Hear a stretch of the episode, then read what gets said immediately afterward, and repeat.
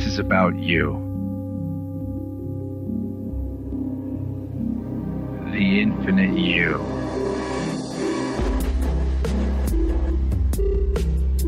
The part of you that can't be seen, can't be smelled, touched, or tasted. But you know you feel it. Who you really are.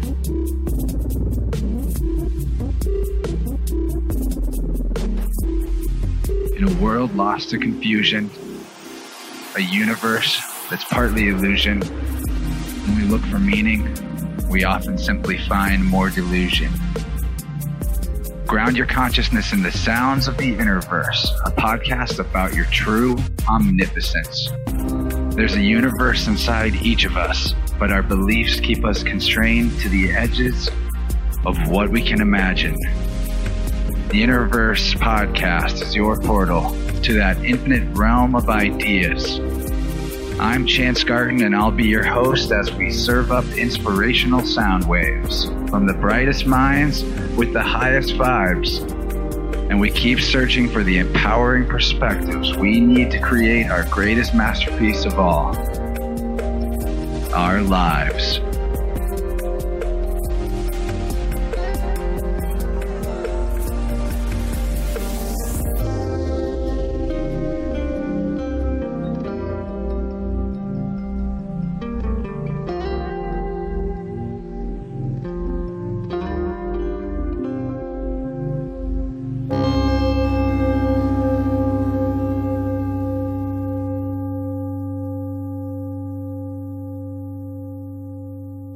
Welcome to the One Within All to the Innerverse. Coming at you from inner space, I'm your host, Chance, and I'm feeling aligned, activated, and altogether jazzed up to bring forward another powerful transmission from the infinite source to your conscious mind. It may just be a symptom of the springtime season, but I feel we're collectively reaching new heights of awareness and awesomeness that can hardly be translated into English. And I hope you're feeling the same enthusiasm and love for life that I am, because our passion for playing in this third dimension is our primary fuel source for pushing past 3D limitations and forward to the nth dimensional beyond. My love for creating this show has never been bigger, and it has a lot to do with today's incredible first time Innerverse guest, Xane Daniel. He's truly a guy after my own heart with a background in video game development and a new career as a lightworking comic book author. And there are so many delicious fun nuggets on our plate today, thanks to Xane, that it'll be hard to fit into one episode. But we will do our best. Considering that I spent the greater part of my early life hypnotically transfixed to the television doing marathon video game sessions, Xane's transition from that field to the realm of conscious comics really mirrors my own awakening process, as the comic book medium was a big factor in my own realization that our imagination creates the reality we experience. And whether it's positive or negative, what we take in as entertainment is always symbolically charged with the information we're most needing to see for our own growth. And this episode with Xane is pretty much guaranteed to be a catalyst to your spiritual evolution because we'll be talking about his Shakti infused comic series Righteous, and Xane is also a powerful channel for higher self who uses soul activating sound harmonics to dissolve the internal barriers we've built up through traumatic experiences in order to draw our soul's essence to the surface of our being and help us embody our most needed positive past life traits while letting go of limiting beliefs. This specialty skill set that he has developed with help from Hathor, Arcturian, and Andromedan star nations and plant medicine journeys allows Xane to provide one on one chakra activating healing sessions for anyone that needs them. And I can affirm that his methods are powerful and universally effective for those who are open minded and ready to evolve. As exciting as all that is, Xane's most potent magic can be found by checking the show notes for a link to Xane and his international team of creators' comic book story called Righteous, which is basically a blueprint for mass spiritual awakening in humankind that will inspire you to love life and everyone in it while letting go of the fear that we don't have enough to go around. This is one of the few times I recommend actually pausing the show and coming back to it later so you can go check out Righteous at righteouscomic.com which I've linked in the show notes. But if you don't go straight away, don't worry. We won't be spoiling the narrative in this chat. And if you do find yourself interested in one on one sessions for soul activation with Xane, you can connect with his radical radiance at xanedaniel.com, which is spelled with an X, not a Z. Now it's time to remember our breath, ground and root ourselves to the Earth Star chakra below, and anchor down the cosmic Sky Father energy from above. We are the bridge between spirit and matter. And each day we are awakening more and more to the truth that there never was a separation. It's all connected earth and sky, body and mind, soul and spirit, me and you. We are all one. We are alone, and yet vast and limitless, because we are infinite and therefore we're always in the process of learning who we are on a deeper level. For every answer, there are always more questions, and we can be grateful for the free energy and enthusiasm that knowing this truth provides us. Now that we're awake, aware, and energized, please join me in combining our loving awareness towards Xane into a lightning bolt of grateful appreciation, striking from whenever and wherever you are in space and time to thank this epic co creator for coming back to Earth for another round in an incredibly meaningful timeline. He is the high energy healer from Hathor and the visionary veteran of the video game industry. And I'm super happy that he hit me up for this chat so I could discover the greatness he's sharing with the world. Xane, my man, thanks so much for being here and welcome to the Innerverse. Thank you so much. Wow, what an introduction. that, that's amazing. I sound so cool. What the heck? I didn't even know I was that to be honest, it was hard for me to feel I even did you justice with that introduction. I may even revise it. We'll see. I want to kick off with the synopsis of Righteous because I can't stop telling people about it. To me, it's like, you know how everyone's obsessed with the zombie apocalypse? Well, what if there was the opposite of that? right. Yeah, I know. Uh, thank you. And, and, you know, I really am very happy with the way that it is turning out. Um, and there's so much more story to write. But essentially, what we've got is we take a greedy corporate analyst and we have him visited by a being of light that touches him on the forehead and changes him so that he can only help others and he can't really make money for himself anymore. This is the, the quick foundation as to where the comic goes. And, and really it's written for a mass market audience. So I, I throw in a few references for, for other people that are light workers or are, or are into this this spiritual world but it could be written i mean it could be read by anyone. And and i think that there's a lot of power to that because my goal is to awaken as many people as possible.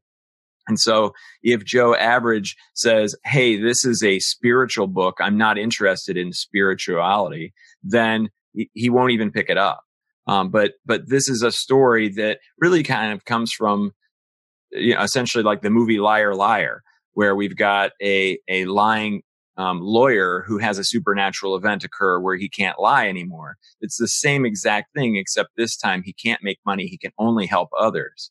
So that, eh, with one more twist, and that twist is that every time he helps someone, he passes it on to them too. They get it as well. That twist is really the crux of it, and I think it's something that mirrors a process that actually is really happening on Earth right now, but maybe your version of it is like an accelerated version of it, you could say. What I've been really trying to hammer home for people that want to uh, question whether or not we can live without these centralized control systems like like government and such is that well if we all actually looked at each other like our family and that we were just trying to help each other and not make a buck off of each other we wouldn't need the whole commerce game at all. And actually, commerce is a form of warfare if you look at it on the basic spiritual level. Okay, so capitalism is the free market system. It's a good system in principle, trading things for other things. You, if you if you go to trade somebody a whole bunch of tomatoes for their you know tapestry, well, your tomatoes could go bad, and so now you don't have anything. So you know, currency is a is a good concept, but unfortunately, we're in the late stage uh, of capitalism, and so we've figured out all the solutions, all the, the the the loopholes. That's what we do. I mean, we as humans have figured out exactly how water runs downhill, and we take full advantage of that. We've figured out uh, how to plant seeds and how they grow into crops, and so on and so forth. We figure out our environment And, and with capitalism, with the monetary system, we created it, that system.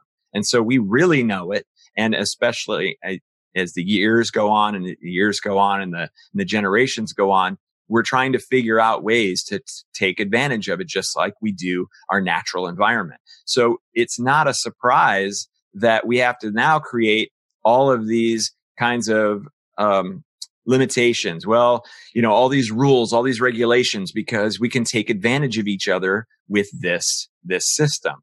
And really what it boils down to is it's just an incentive program. We are incentivized to do something other than just sit on our asses all day. We're incentivized to get up, go to work and, and produce something that other people find valuable. And unfortunately, the way that we've kind of manipulated the, the system is that we are now incentivized to make money over helping other people. So, you know, the, the whole competition concept, when, when anybody defends capitalism, they talk about, well, you know, lions have to kill gazelles, right? Like, you know, so it's the strongest survive. Well, but does it really have to be that way? Do we have to translate that into our incentive program? I don't think we do. If we had an incentive program that said, okay, so uh, the first company that, that that feeds the entire world gets one billion dollars a year to do it. Do you know how fast that would happen? It would be so it would be ridiculous. There would be so many companies competing for whatever that is. I mean, maybe one billion isn't the right number, right? But but you figure that out, and and suddenly everyone is fed. And then the next one is, oh, okay, we, we'll give you five billion if everybody ha- has a place to live okay, well, boy, that got figured out even faster than the food one. So it's just an incentive program. Why can't we incentive each, uh, incentivize each other to do the right thing? And so all of that to, to say that if everybody already just wanted to help each other, then we don't even need the incentive program anymore. We just get excited about helping others. We get excited about seeing other people succeed instead of ourselves. And, and, it, and we live in a utopian society. I think that's totally on on the money, so to speak. what you're saying is we ha- obviously have the resources required to build the utopia. It's just the mind virus that, or the heart virus in general, that is stopping us from doing that. And part of it is the system of incentivization that you're talking about big time. But on the other hand, it's like let's talk about what the real motivator is with that incentive. Is it love or fear? And how can we flip that? Well, okay, yes, it's fear. I mean, think about our ancestors. Our primitive ancestors had to use fear fear in order to survive and then create us. So we come from a long line of fearing creatures. So, you know, we we can't blame ourselves for that. That's the way we're pre-programmed. And especially in primitive times, we needed that in order to survive. But now in these times, we don't need that. And I even uh, talk about this in a little blurb in the comic where okay so they they used to have to our primitive ancestors had to maybe they had to take uh, turtle shells to the river and bring water back to the tribe uh, so that everybody could drink. And they had to worry because maybe the saber-toothed tigers would be drinking that day. So they had to use fear to avoid that to be careful to try to plan it out to try to understand when they were going to be there and use whatever tricks they needed to to survive that very important endeavor. Whereas today we walk over and we turn on the faucet.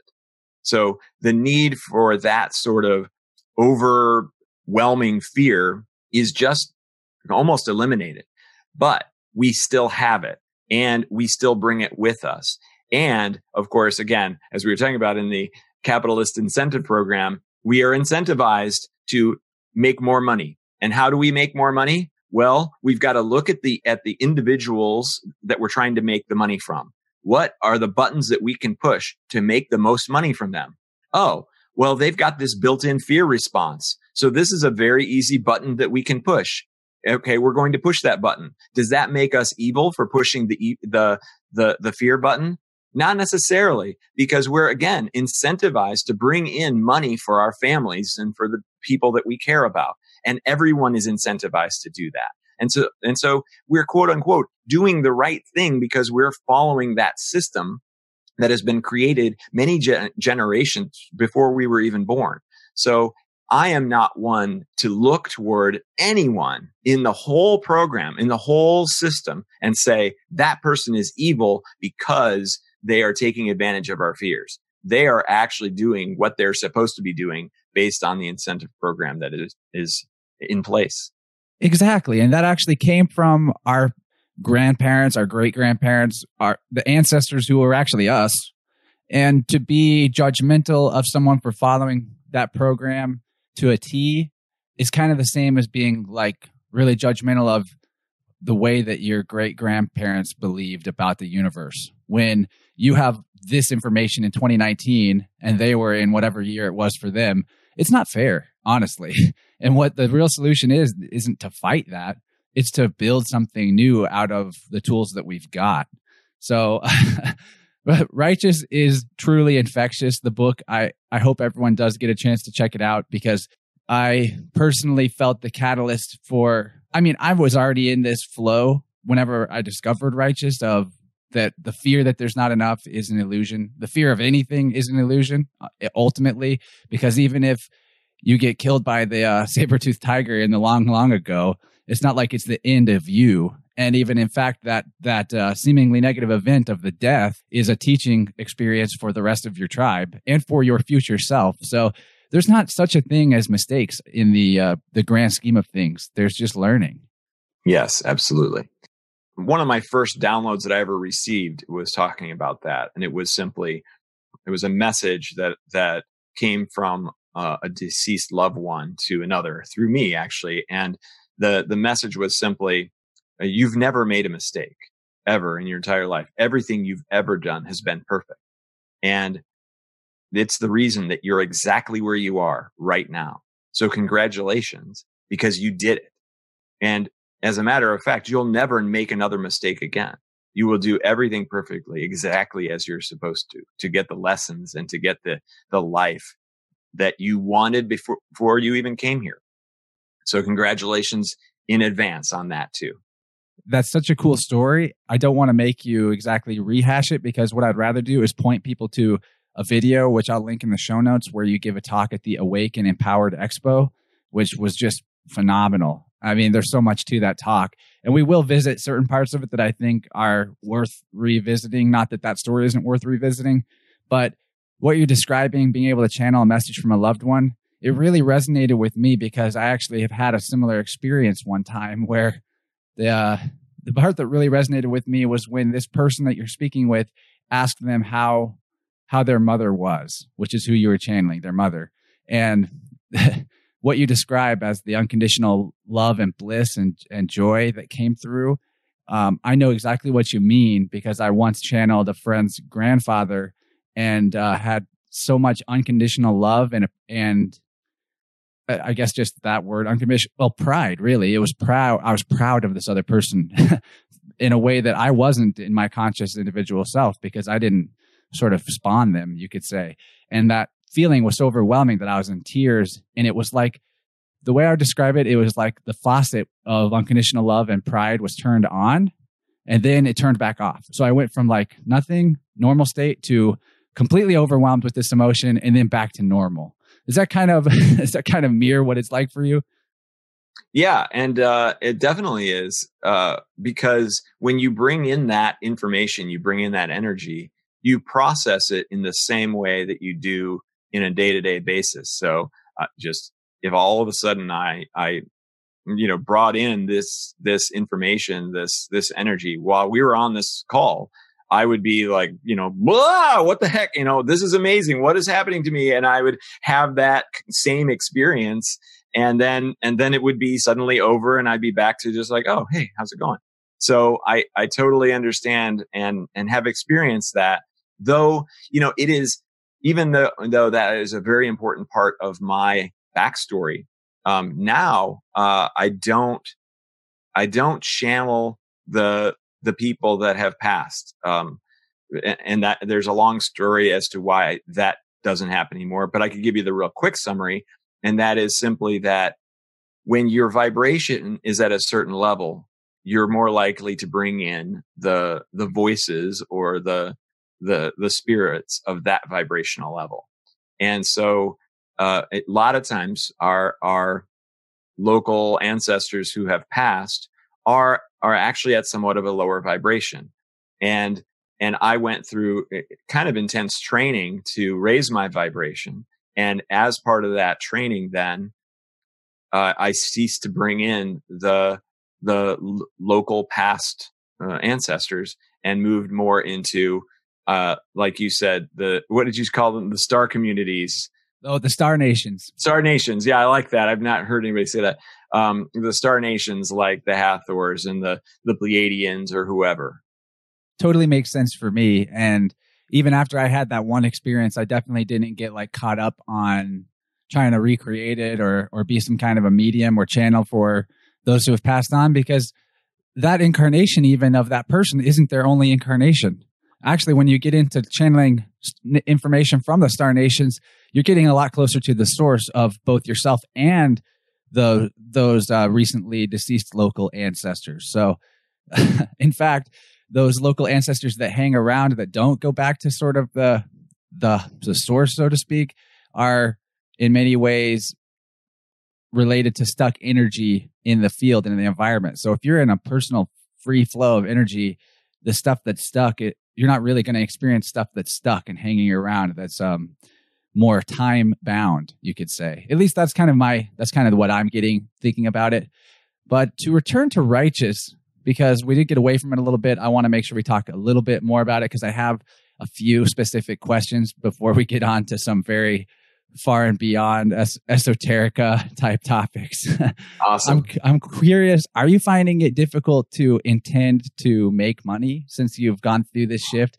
Because I, I just bring this up from my own experience. I've been shifting into freelance work as a graphic designer, website developer, and dang it, I have, I cannot make myself charge someone a lot of money.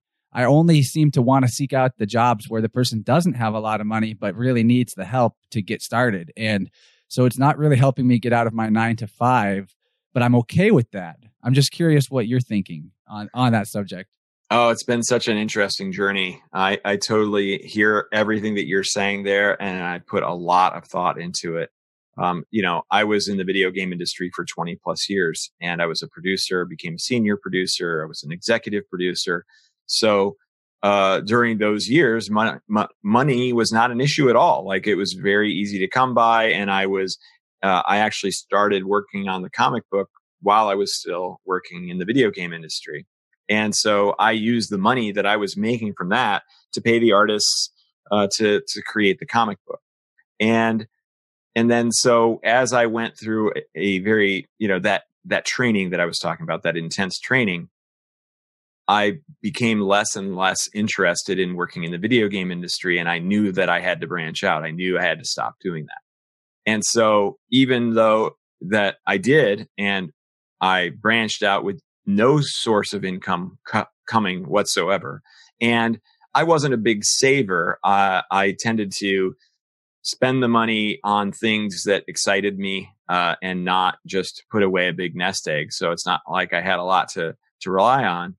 And so I immediately or fairly shortly thereafter, I, I quit the the video game job. I kind of started to panic and say, what the heck did I just do? Because I don't have an income now to do all these things that I really want to do. And I didn't expect that. I, ex- you know, I kind of said, I'll figure it out. You know, I'm going to go with the universe. The universe will got my back and blah, blah, blah. So I tried it and I got scared. And so what I ended up doing is uh, aligning myself with the energy of money. And, and I had to do that through uh, working with other light workers. Uh, they helped me quite a bit. And then, and then I discovered a modality that allows for that sort of kind of left brain, right, right brain thinking. So if you're, in, in many cases, your left brain and your right brain, especially, especially related to money, do not align. So maybe your left brain says, um, yeah, I know I'll be fine. And the right brain says, hell no i don't know where's the money coming from you know and and so you have this imbalance and so i was actually able to uh, balance the right and the left hemispheres of my brain through a process that allowed me to now look at money as you know, just something that I'm aligned with and that I'm provided for and that it, when I need it, it will be there. Um, and one of the greatest parts of it all is I'm completely at peace with money. I still don't have a ton. I don't suddenly have millions of dollars that I'd get to spend on all of this, but, but I, it just kind of appears and, and just enough. And so I'm not sitting with, you know, a giant house or a boat or anything like that. I, you know, I actually live in a tiny little space and because that's all I really need. So it's, it really is about finding peace. And sometimes you can't find peace because of that left and right brain imbalance. I totally vibe with what you're saying. I'm actually on the tail end of an experiment where I'm spending money in a journal, like imaginary money, you could say, and ramping up the amount I spend in it each day based on a Fibonacci sequence. So quickly, I've gotten to the point where there's so much money in this imaginary spending that I don't even know what to do with it. And it got into, it started to resemble very much like what the character Daniel Price from Righteous is doing with his story, which is trying to find a way to use this incentive system to create stuff to permaculture the world in a way. right what what's brilliant about it is you're retraining through this process that I've been doing, and you can find it on um, my Facebook and YouTube. I've done a lot of live stream videos about it with with other people who are participating. What what we're doing is retraining ourselves to expect that there will always be abundance and that there will be more the next day, and there's no wrong answers because greed, even the greed of like hoarding your money, is fear, right? It's all right. fear based. Right. Yeah, and I actually know a little bit about your experiment, and I wa- I watched at least one of your videos about that. So it sounded very interesting. I'm I'm very curious to hear how it goes for you. I expect that it's not going to be one of those things that happens instantaneously because we are in 3D. That there has to be time for things to sh- to take sure. place and shift, sure. but. Uh, it's not really something I need to happen at any certain time because, like you said, I've always had the the knowledge that there's going to be enough there's always exactly enough, and I don't need to be greedy beyond that. Actually, there's more than enough for me. I've been doing awesome, but I would like to. I'm I'm happy to reduce some of my material wealth in order to get more freedom. Because freedom, sure. as you posted on Instagram, freedom is the absence of fear, which I think is so genius. But what we're doing, I guess, overall is shifting from being careful, like careful that something bad's going to happen if we make a mistake, to being careful like so full of care about everything that you don't even have time to think about the fear part. Yeah, that's beautiful. And there's actually a couple of things that you said during all that that I, I want to comment on. Um, one of the things that you said was, well, you almost, you've defined that maybe it doesn't come that fast because it's the three dimensional world. So you've created that limit for yourself. so watch out for that. It, it's very easy to do. And then you said, well, it's okay. I don't need it to happen, blah, you know, X, Y, Z.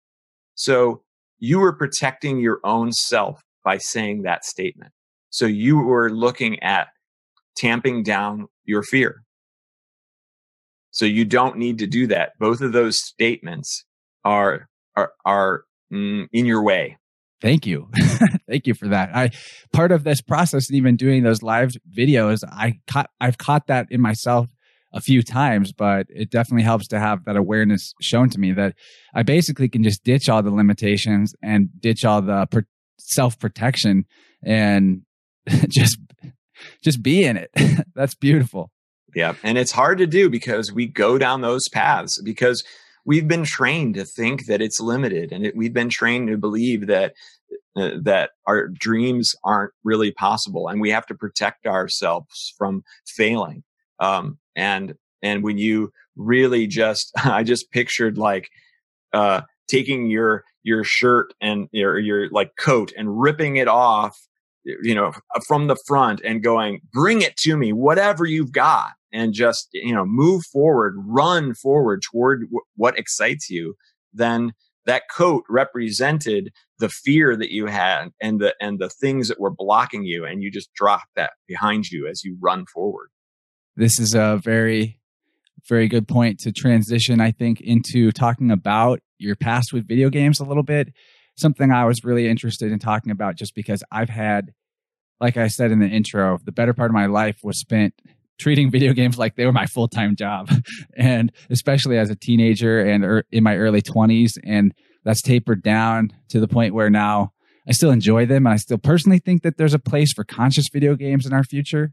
But overall, to me, I was treating it like a substance abuse thing. Like I was replay, I was instead of working on myself and seeing what needed to change, I was just filling every gap I could with that.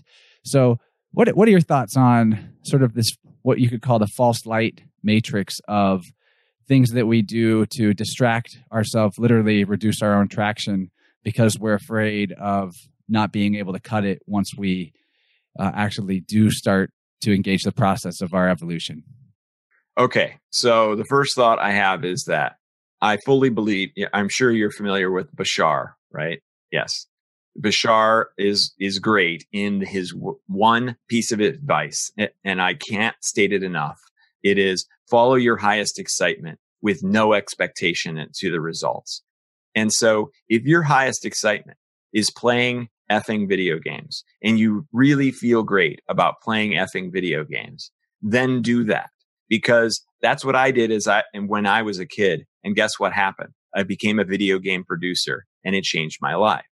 And that was exactly what I was supposed to do because it introduced me to the people that I needed to be introduced to that eventually catalyzed, is that even a word? My awakening. So, so I feel that we get hung up on what's wrong and not, and we don't spend enough time about thinking about what's right. And yes, yes, it can be another addiction and it can be a distraction from our great happiness and, and our, our growth and, and blah, blah, blah. But the problem with all that is that that isn't the problem. It is something that happened to you between the ages of two and eight that now make you addicted to something, whether it be video games or alcohol or whatever. And, and so those things need your, your, your time and attention and, and not the, the video games aren't the culprit in that case. That totally makes sense because there's a lot about who I am and how I see the world that came out of those many hours spent in front of a screen. And even just the fact that that was how I was behaving gives me plenty of arrows and clues to point back towards what you're describing in the early part of life.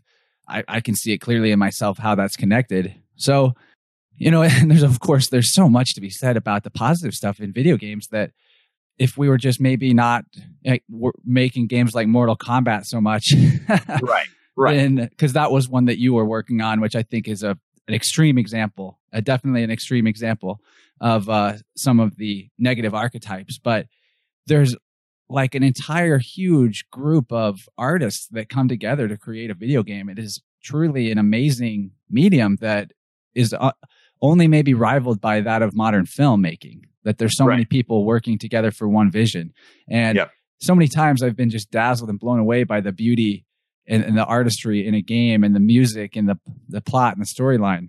But then at some point that shifted and I think it has a lot to do with the direction that the game industry shifted. So I'm curious about your thoughts on this, where games became RPGified, but not in the sense of being a role playing game where you're filling the shoes of a character and putting yourself there and feeling immersed. And instead, it was like all those little mechanics of character development and uh, spending experience points to improve skills and all that.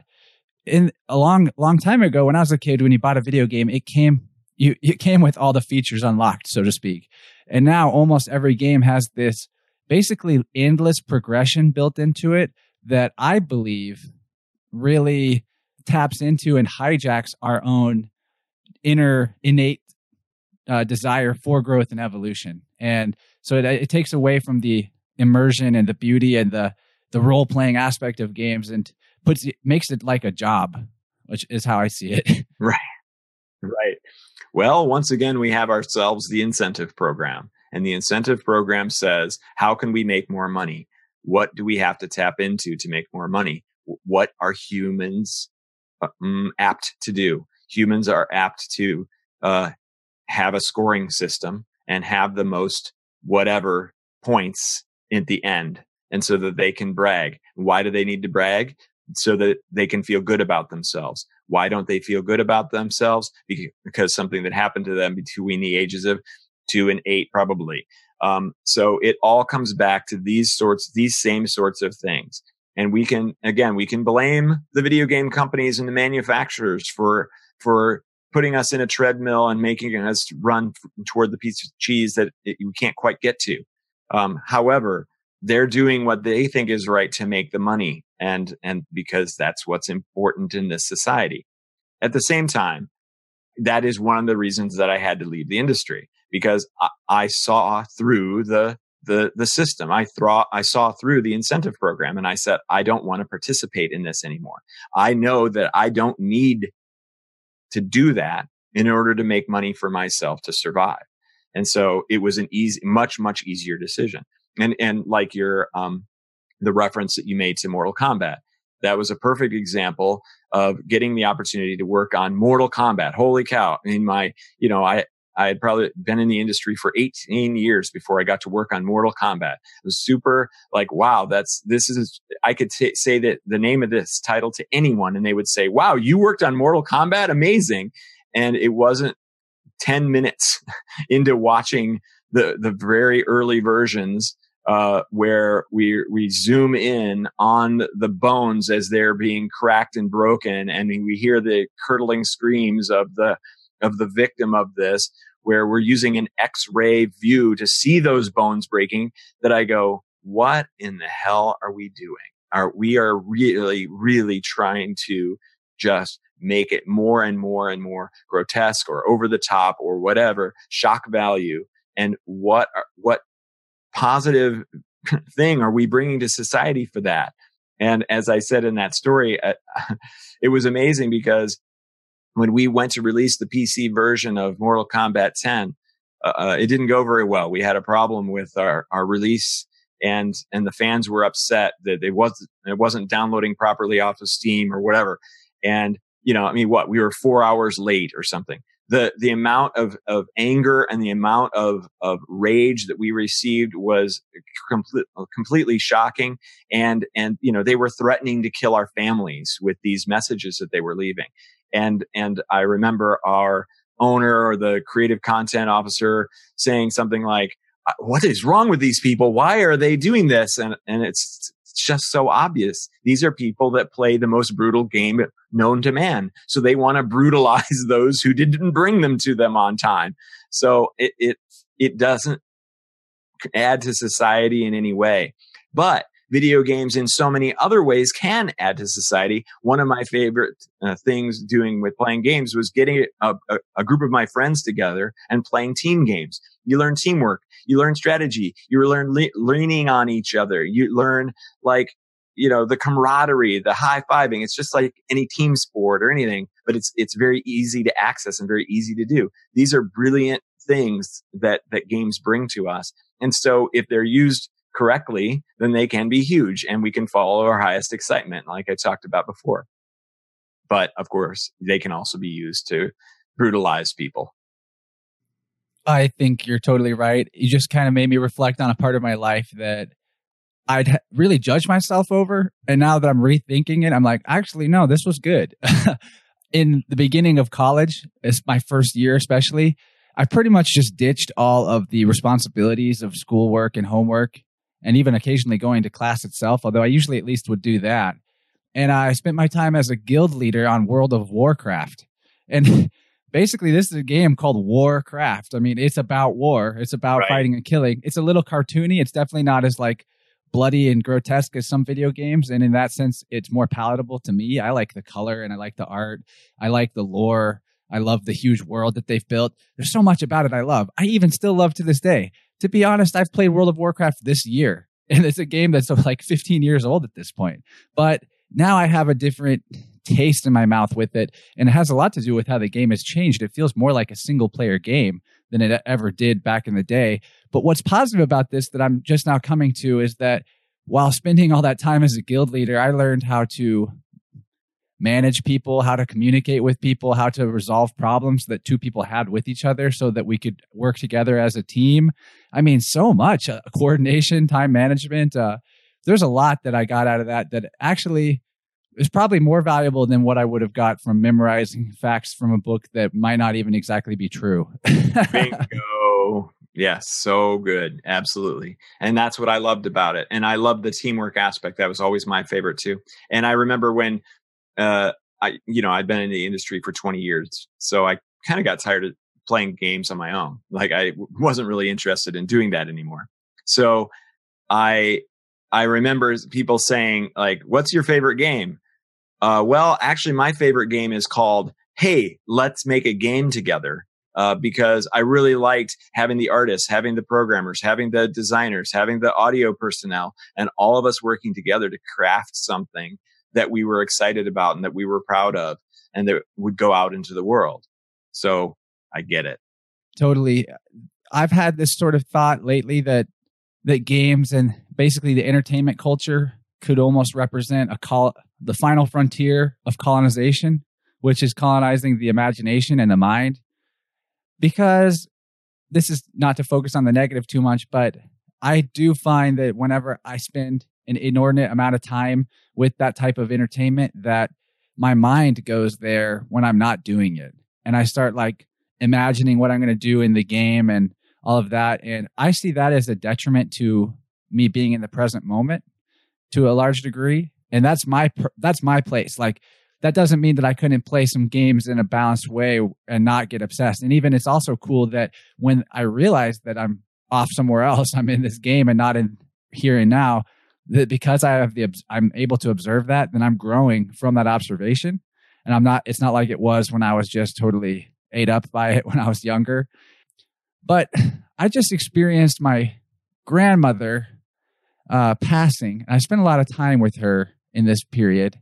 And one of the things she revealed to me, which was truly amazing, was that she actually spent a lot of her time with her eyes closed and in a different world where she had mostly been cooped up in an assisted living place for years. And she revealed to me something I don't think she even told anyone else because it was quote unquote crazy, but that she would actually be in the forest with a tribe like natives, like native peoples, gathering things, crafting things, making baskets, gossiping, hanging out, enjoying the sunshine. And she somehow had this ability, I believe it's a shamanic ability, to just transfer herself to that world when she wasn't enjoying this world. And because we spend so much time being entertained by all the things that are available to us, many of us may not even know that we have that ability. So this is not to just be like video games are the devil or anything, but I want to bring that out that we don't want to have our imagination so completely colonized by entertainment that we lose our natural faculties. That's beautiful. I like that a lot. And uh and it is something to to wrestle with and to improve, especially if you're on the pursuit of self growth. And interestingly, I, I guess I, I start to categorize. I go, okay, well, Joe Average isn't going to close his eyes and isn't going to colonize his imagination and he isn't going to discover the indigenous people in the forest in his mind. He's going to be entertained. And so, uh, but, and so I can't say, well, he shouldn't do that. Like that's my judgment going on to his life and his life experience. That's kind of what I am against, I suppose. Um, but now, yes, if you if you have become enlightened, if you have become awakened to some degree, then you're going to be more excited about that self growth, and so you're going to spend less time in that entertainment.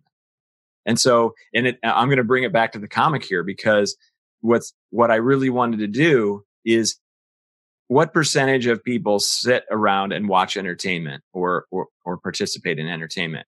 A lot, a really dang large number, right? And so if I can create an entertainment type, an entertainment, a, a story that, that is gripping and compelling and interesting to the entire, to that entire crowd, to that entire group, and they watch it and, and or read it in this case, I say watch it because I'm going to be making it into a TV show or a movie eventually.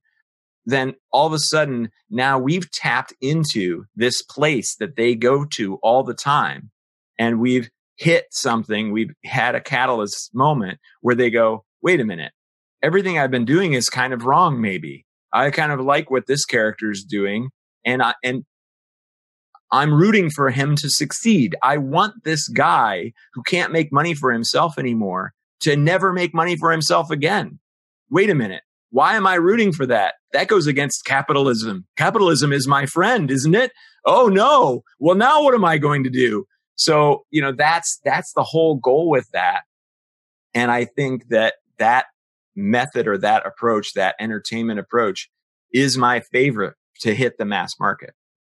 Well, I love that you're doing it for the mass market like that because a lot of what I'm doing here is a similar intention. Like, I want to be entertaining. I personally find this conversation right now super entertaining, but I want it to have something that you can keep and like take with you that catalyzes growth and change.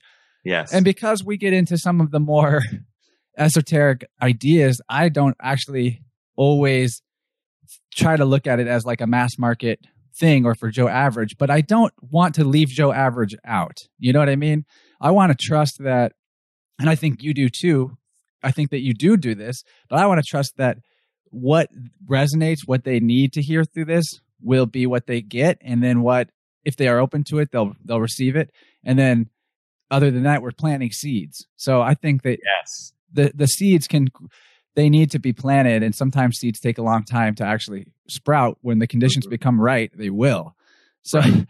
speaking of sprouting seeds though i want to jump i want to jump to a different topic while we're at this point in the show because it's so to me i think it's so awesome what you do with soul essence activations i would like to hear about that and maybe what someone could expect from a one-on-one because i would love it if our audience hit you up for that the ones that are most interested.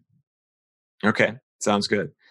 Well, I have to step back because I was definitely not into all this stuff all that long ago.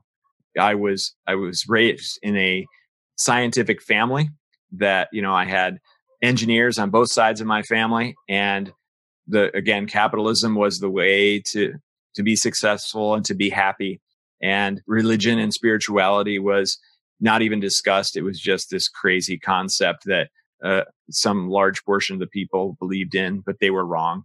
And so we didn't even discuss it. It wasn't even a topic. So, so for me to go from that experience to, to, to changing so much like this, this absolute 180 and, and do awakenings and activations, these weirdo words that only woo woo people would ever use is, is quite the shock. And, and it took some crazy catalyst to get me there, but I did. And so as a result, I'm, I think that I bring with me that hmm, skepticism. I bring with me that science mindset that says, well, did this really work? Did this really help the person? Because that's what I care about.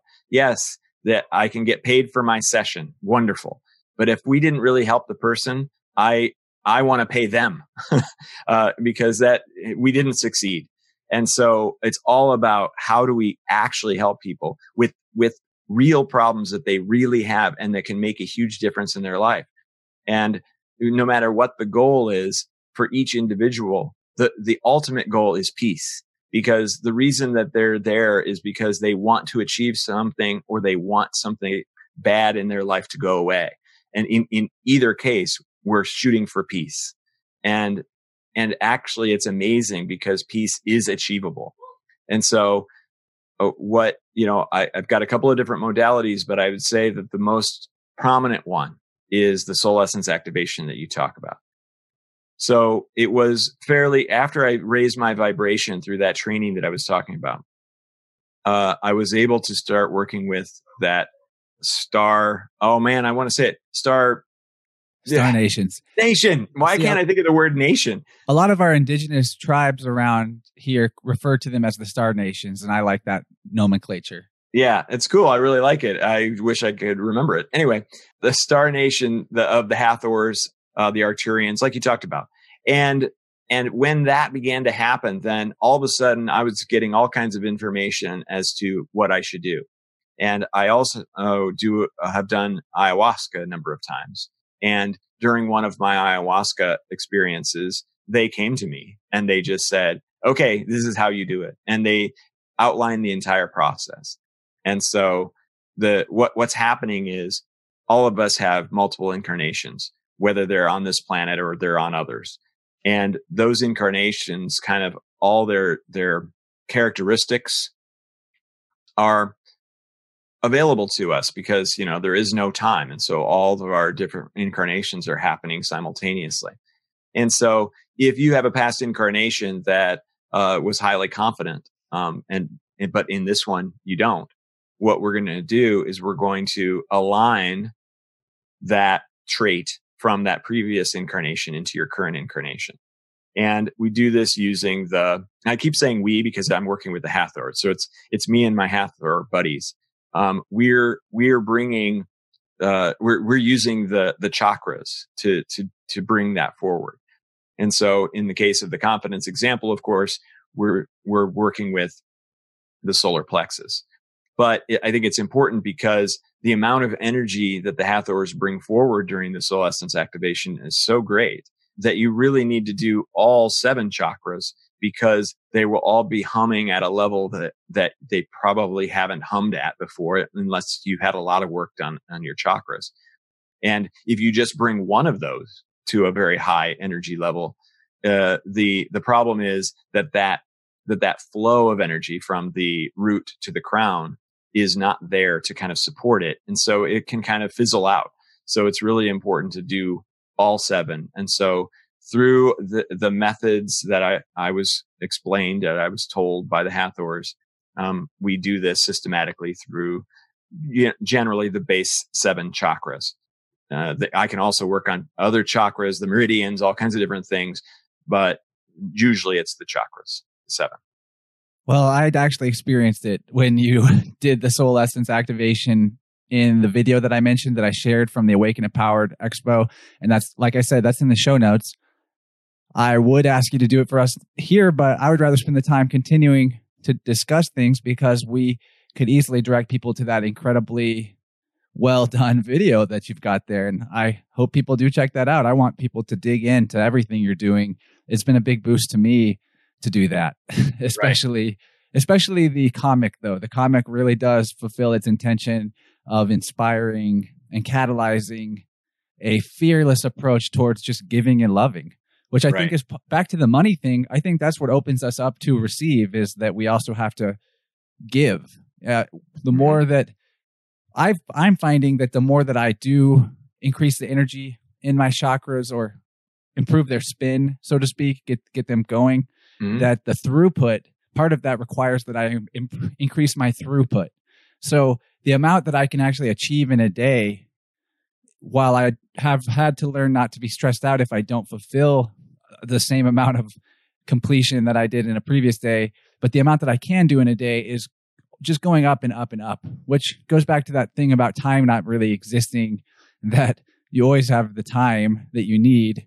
And it's mm-hmm. this uh, sort of time is money thing that is part of what's hurting us more, more or less. So I do hope people can get on xanedaniel.com, connect with you about some soul essence activation because I think it's really cool and would probably be even more powerful one on one. And while we're on the topic of activating, one of my favorite things to talk about ever is crystals. So mm-hmm. tell us something about your experiences with activating crystals and and um, the results of that and sort of the evidence for timeline jumps because that's the most interesting thing. I know it's it's so neat. What a what what a fun journey that was. That really started because I was working with a very powerful light worker and I had just given them a soul essence activation. We were on a video chat and they grabbed a crystal off to the side. It was just sitting on their desk and they put it in front of the camera and they said, this crystal wants you to activate it. And I went, Oh, oh, that's a cool idea. Let's try that. And, and so the moment that I did, um, we lost connection and, and he had to call me back and he said, there was like an arc of electricity that went from my freaking crystal to my phone and it and then I my phone rebooted so that was the first time where went, okay, that sounds pretty cool. That sounds like some actual physical evidence that you don't get very much in this world. And so that, you know, it just went on from there. And as I spoke more with the Hathors and I, I channeled with some other great light workers, we kind of figured out a lot about what's happening. And so if I were to activate a crystal, like uh, a crystal of yours, say, then what, what's going to happen is that its consciousness is going to kind of move into your consciousness, the, the vibration of your consciousness. So it will be easier for you to interact with the crystal. In addition to that, the crystal's purpose will become more aligned with your purpose and it can help you along that path. Um, you can also, while I'm doing the activation, you can also make a request that the just silently to the crystal that it will take on these properties that it, you would like for it to take on. If you've got something that you're dealing with, then you can, you know, align that crystal so that it will help you deal with that thing. So then what we discovered, so because I always want evidence because I'm still that left brain person, we, we, what we noticed when, when the crystals were activated, we actually physically saw them change. Maybe they would get a new um, strata line through the middle of it, uh, a crack. Um, maybe it would uh, change its hue. Maybe it would become more cloudy. Maybe it would become more clear. I mean, we were physically seeing it and we had multiple people standing around watching it happen and doing the best that we could to record it uh, visually. And every, every person said, yes, it's actually happening. That just changed. I know it's changed. So we said, all right, so I went to a crystal. I met some great people at, at a crystal shop and, and we went there with video cameras and we got everything all set up and we said, all right, we are going to get this. We're going to make a documentary about it. This is going to be great. So we did the four crystals, the biggest ones they had. And, and the, the, the, the changes were so obvious. It, the biggest one had this giant crack in it after I did the activation that it did not have before. And and the other thing that I noticed it was interesting is when I did the activation, that all the people in the room said, whoa, you know, I just changed. And that was surprising to me because I was so focused just on the crystal. I was like, all I want to do. and I was e- even being very careful because I'm in a crystal shop. I don't want to activate a, a thousand crystals when I do this. I want to activate just the one that I'm really focused on. So I, when I did that and everyone in the room said, whoa, you just changed me. I, I, that was confusing. It m- makes sense later because what we did is we, we, we went back and we watched the video recording of the crystal changing. And, and, and, oh, there was somebody that had like their phone, you know, and they were watching the crystal change through their phone.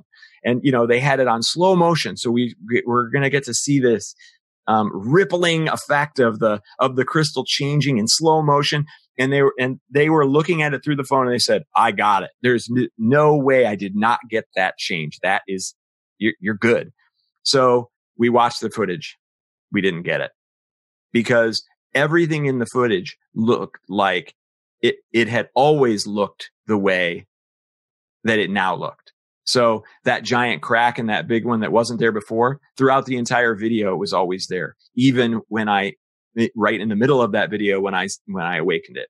So then we had to start doing some research. Like, why the heck is this happening? I ended up talking to a, a, a scientific friend of mine who's kind of a, you know, very studied. And he said, Oh, well, that's a time crystal. You're talking about time crystals. And so we did some research on that. And it turns out that there are these, these crystals that other scientists ha- have been having the same problem. They're like, we can't get a video recording of this thing changing because it's always been that way. Okay, wait a minute. It's always been that way. Ah, I bet you I know what it is. And we got this confirmed with multiple channels. What we're doing is we're changing the timeline of the people so that they're shifting to a new, new timeline and that crystal now looks different to them but that crystal has always been that way in that particular timeline. So now what we realize is that crystals are a great representation of a timeline change. So even if I don't activate the crystal, you can take a really good mental note of what your crystal looks like. and you can check it every week, every month, every year and see if it's changed. And you know what? It will have changed because you're going to have changed timelines and you can even try to set it up like, oh, I just went through some sort of really amazing experience, or I just got activated and something changed in me, or whatever. Go look at your crystals. They probably changed because that's the, the proof that you've changed timelines. This is really making me think that all healing is actually just aligning with the prime timeline that we are actually emanating from, in a sense. I, I've had this thought before that the limitations that we feel is actually or like the concept of parallel universes is like that each of us is our is a parallel universe generator and that whenever we get out of sync with our full potential which is infinite then we create this sort of linear narrative alternate universe timeline where that's the truth because we can and we go there. But that as we heal that we're all coming back together to a prime timeline.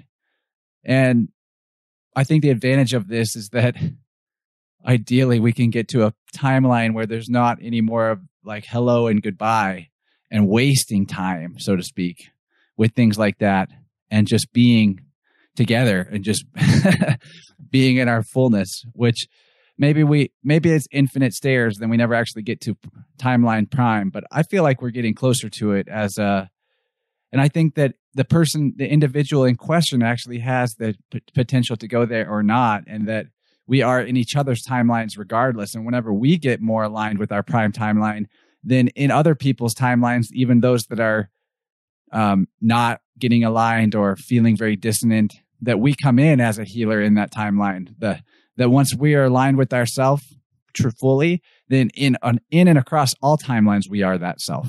If that makes sense, it's kind of it's you know it's one of those like just stoner thought trains of thought but yeah and so the other thing too is that i have i have activated the book with the soul essence activation so that anybody who reads it receives uh their their seven base chakras uh activated as well. Um it doesn't seem like it's well i don't know. I, I don't know what how it actually works but that example that i gave of that former coworker i really really believe that it affected him and he had uh, an obvious result from it i can affirm it for myself and we'll see if i can infect more people by showing them the book i'm going to try. Nice. Well tell people how they can get it and how they can support you and how they can connect with you. Give uh, the full plugs, everything that you'd like people to know about in the Xane Daniel world. Well, I think you've done an excellent job with all that, and and I don't want to spend a whole bunch of time on it because it it's really more about helping people than it is about selling things.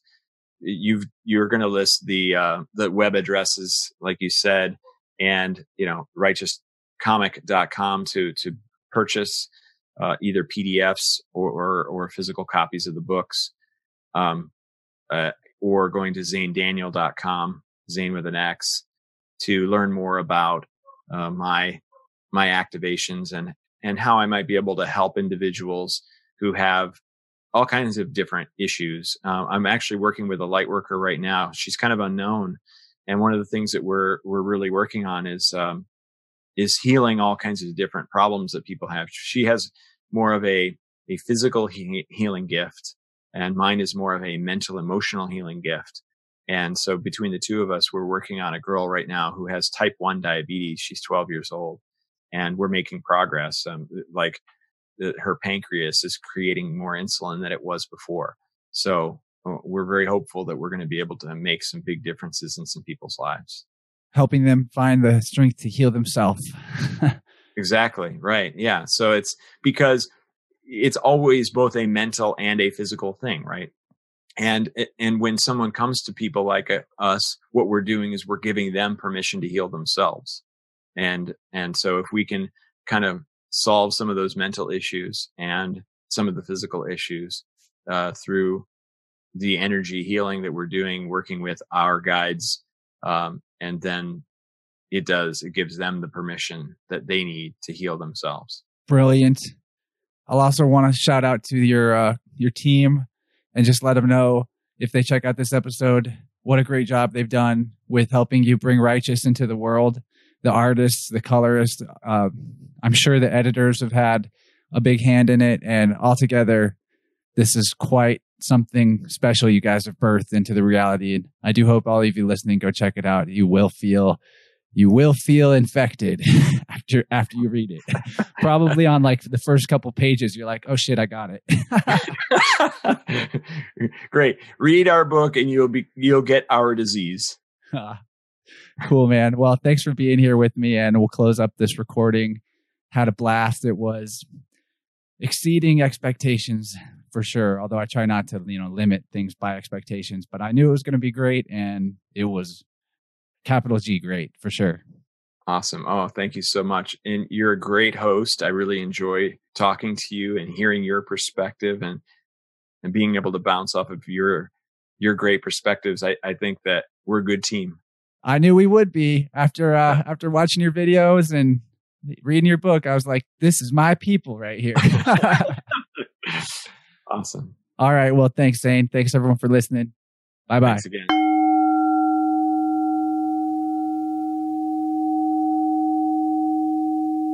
Hey, all right. How you feeling after that talk? Good, good. Me too. I'm even feeling righteous, you could say.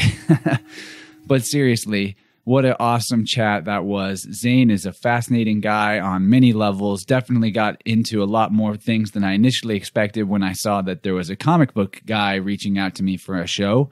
And really, across all spectrums and genres and mediums, I've never seen a story like Righteous. It is totally unique extremely grateful that I got to read it and I felt activated just by turning the pages on that thing. And I also got myself a, a, physical copy of the first five chapters, which is something I intend to treasure and cherish and share with friends who want something to entertain them while they're around me for 30 or 45 minutes or an hour, however long it takes to read one of those. It's a lot quicker of a medium, as Xane was uh, saying, than any other to transmit a full and complete story and, and information. Comic books are magical like that. They really do open up the imagination because you are using it just to fill the action frame by frame, and there's a lot more to it than that. They say a picture is worth a thousand words, but what about a bunch of pictures that have words too? but seriously, couldn't have been happier with how that talk turned out. And I feel like Xane is definitely a soul brother from past timelines. We have interacted before, probably in previous incarnations, and who knows how that all works exactly, but it definitely feels like it. I hope you're on Innerverse Plus for this one because we definitely got into the fascinating things in the second hour, as always. Not that the first hour wasn't good. I really enjoyed talking about, especially the late stage capitalism and changing our incentive programs from fear based to love based and all that. But in the plus extension is where we get into the master stuff. like, I mean, becoming a master of your own timeline, remembering that you're literally a time lord, that you can go into any future that you want, basically just by intending it and making sure you align your thoughts, behaviors, and actions towards it. And boom. Other things we talked about were light beings like the Hathors, Arcturians, and other star nations, and very interesting topic was identifying and activating chakras beyond the crown, which I think is a big topic that needs to start getting explored more and more because we're really locked into a seven based system, a cosmic framework of seven, a septenary, if you will. And it's not exactly the truth because, yeah, there's seven colors in the prism, but what about white and black? Are they not colors too? Isn't it a, a nine based system?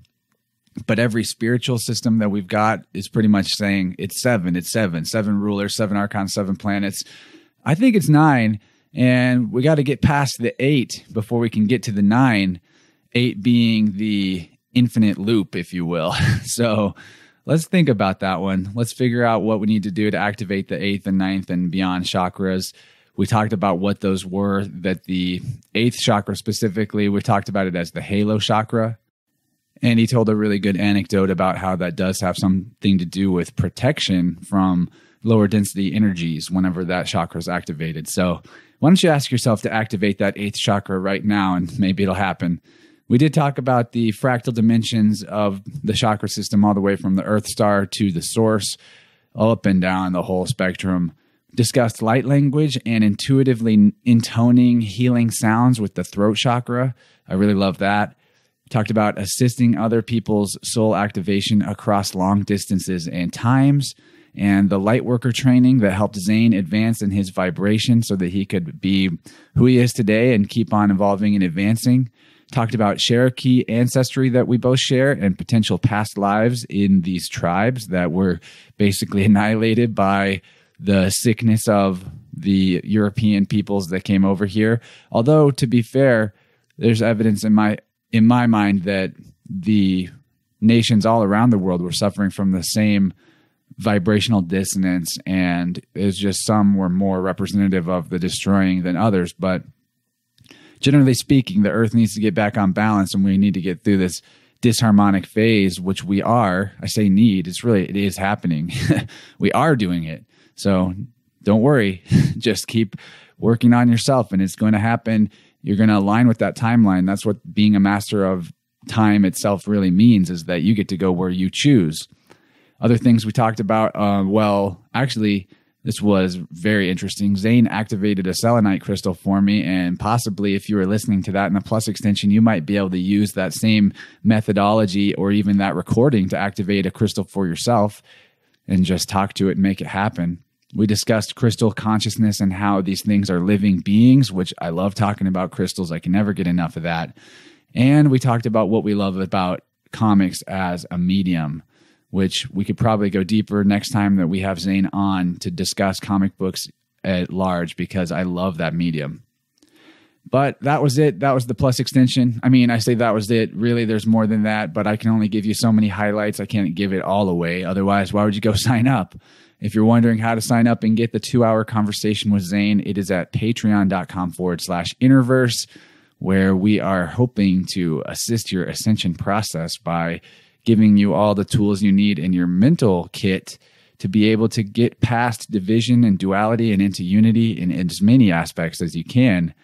At least that's what I'm trying to do for myself. And it definitely accelerates my growth the more that I look for the unifying instead of the dividing ways of looking at stuff. So I believe where we're at right now in the ascension process, it's like humanity is um, popcorn that's popping, right? It starts off slow and then gets more steady and rapid.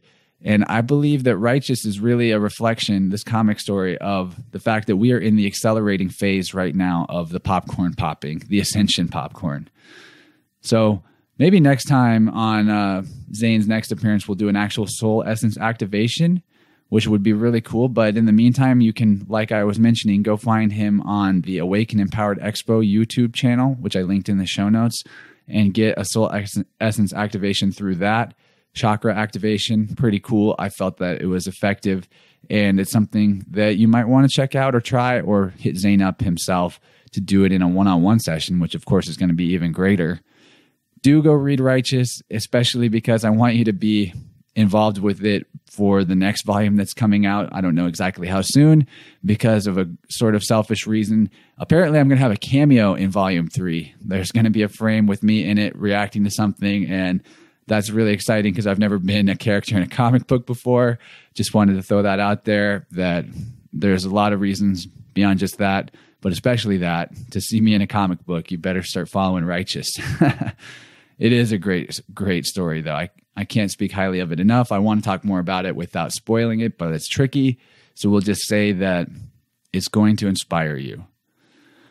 Now, something I want to talk about before we move past the outro section here is that a lot recently has come up for me in the show and just in with other people ideas about other beings like star nations, light beings, what have you that maybe even some of us think that we're from these other planets or star systems and that we are here on some kind of mission or assignment.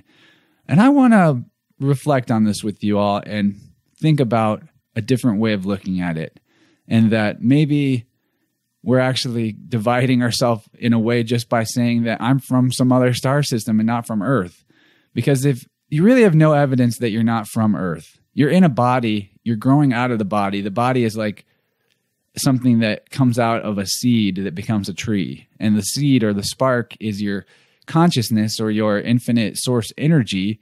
But then once the seed transforms into the tree or becomes the body like you're in, it is the tree. The seed is not anywhere physical, right? So, my point in saying this is the energy that is making you up is from this system that we call Earth. You're rooted in it, it's your foundation. And I think it helps us make an enemy of the earth and the people on it in our minds, even unconsciously. Maybe we don't do it while realizing it if we're saying it, we're from somewhere else. So the best thing to remember is just that all is self, which means that you can talk to any non physical and non local beings and entities anytime you want. But that's because non physical and non local just means they're inside you, they are part of you. And actually, everything that you consider physical and local and around in the material world is actually inside you. The whole projection that you're experiencing is a hologram that is coming out of your own personal projector. You're the one creating all of it. It's you.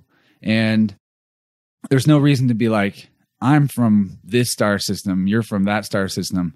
And in fact, if you really get into the knowledge, those things don't really exist the way that the whole NASA model of the cosmos is showing those other places, other planets, like Earth being a spinning ball flying through the void and disconnected from source and just sort of in a random chaotic journey through nothingness. All that is pretty damaging and divisive to your consciousness to actually believe. And let's just stick to what we can know, which is that everything is subjective, everything is mental, and everything is essentially the same as the dream that you have at night, but that we're doing it in a shared way. And actually, the, all the beings that you experience in your waking reality are still just projections from the same larger mind, just like the beings you meet in your personal dreams at night are projections from your mind. I wanted to make this clear. I don't know if I've made it super clear, but just, and I'm not saying Xane that that Xane was like I'm from Hathor. He's saying he's working with beings from this cluster of, of star systems or, or whatever. I would even call them thought forms, thought systems more than star systems, because those realms that we're describing, if you really get into the esoteric element of it, it's just that these are actually constellations of energy in our system, and they're higher constellations of energy in that they're higher vibrational, maybe, and closer to source. And that is still within you it's not like out there light years and light years away, far away. We didn't come here from light years away. Aliens didn't come and make humanity. There is no aliens. Everything, all of that is actually feeling like racism. Not maybe that you feel that you're a racist. Of course, you probably don't feel that way. I doubt you are. But it's fueling all the different forms of isms of like, I'm this, but not that. To say that you're from, even that you're from a country you know, you're not really from a country because the country is not real. The only thing that's real is Earth, and we're from Earth. We're from our source, yeah. But man, I guess I won't ramble about this too much more. But I, I just want us to be really clear that it doesn't. You don't need to be an alien to be special. I know Xane understands this too. that's why I'm making it more clear. You're already special. You're already everything. You're already infinite in every sense, and so if you want to talk to beings that call themselves Arcturians or Hathors, I like it. I think it's fun. I think sometimes that I do get messages that are just beamed into my mind from a higher part of the framework, and that is cool. It's just about realizing that really in general, you don't own your thoughts, just like you don't own anything. And you don't have to therefore be attached to your thoughts or your ideas or your conceptions about self. It should all just be pretty fluid and consistently moving and flowing. And that's what it, I guess, means to be constantly in a state of evolution is that you're not stuck with any one idea about yourself that you have to be this and this is it, this is who you are, because any of that is limiting.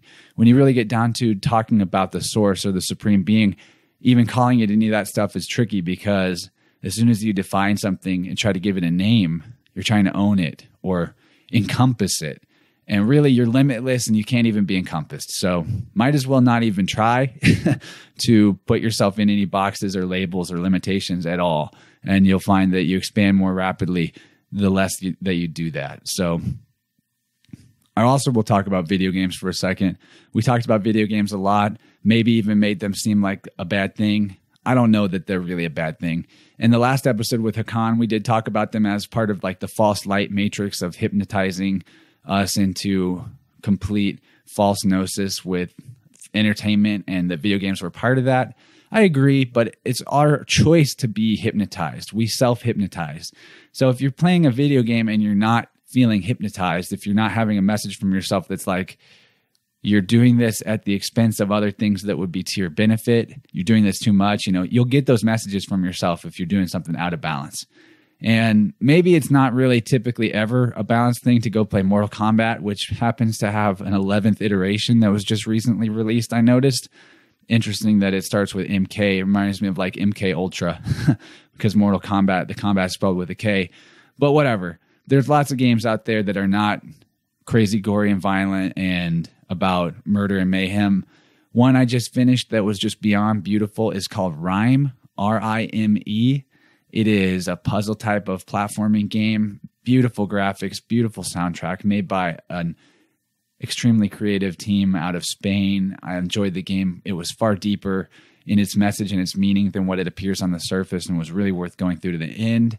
So there's a game I recommend, and I didn't get like obsessed or stuck on it where I had to play it constantly or where it was invading my mind when I wasn't playing it with thoughts about it.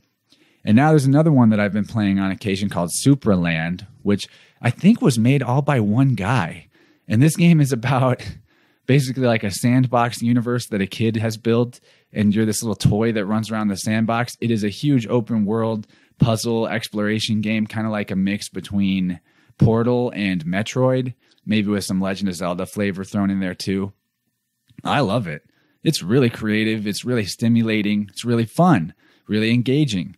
It doesn't feel repetitive or like you're on this track of endless um, progression that's like messing with your psychology the way that a lot of RPG-ified games do, like me and Xane did talk about a bit.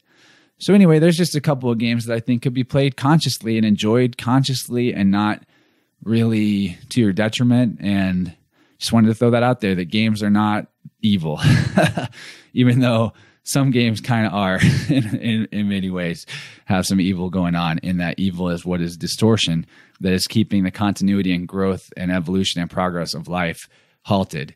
So if your life is being halted in any way by something you're doing well then i guess you could call that evil. And it could be anything. And it might as well not be judging everything under the same blanket statement. And man also wanted to thank Xane one more time for reaching out, being on the show with me, and for doing what he's doing and so bravely switching careers at a point in his life where it would have been way easier to just stick with what he knew. It is truly inspirational, and I love having his friendship.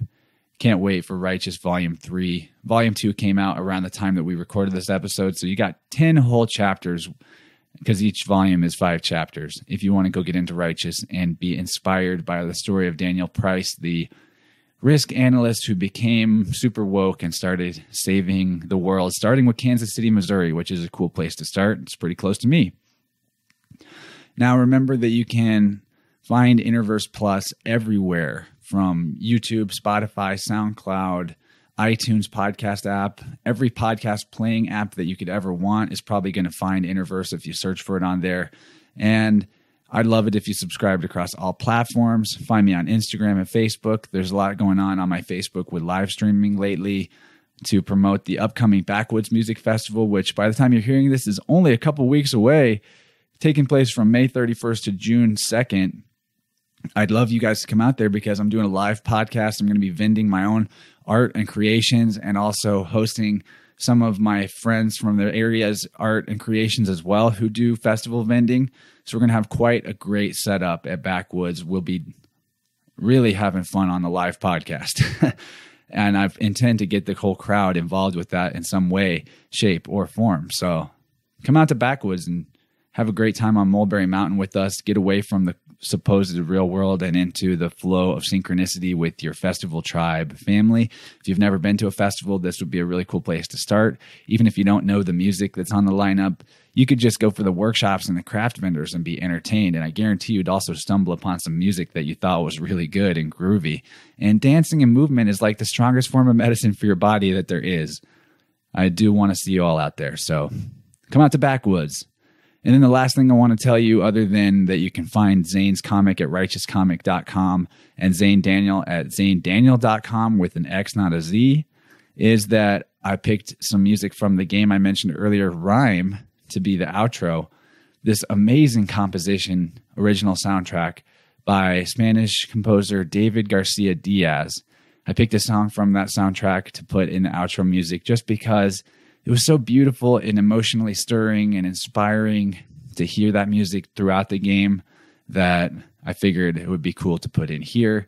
Always looking for something new and different to feature at the end of a show. So I'll link him on SoundCloud as well. You can find David Garcia Diaz, amazing composer.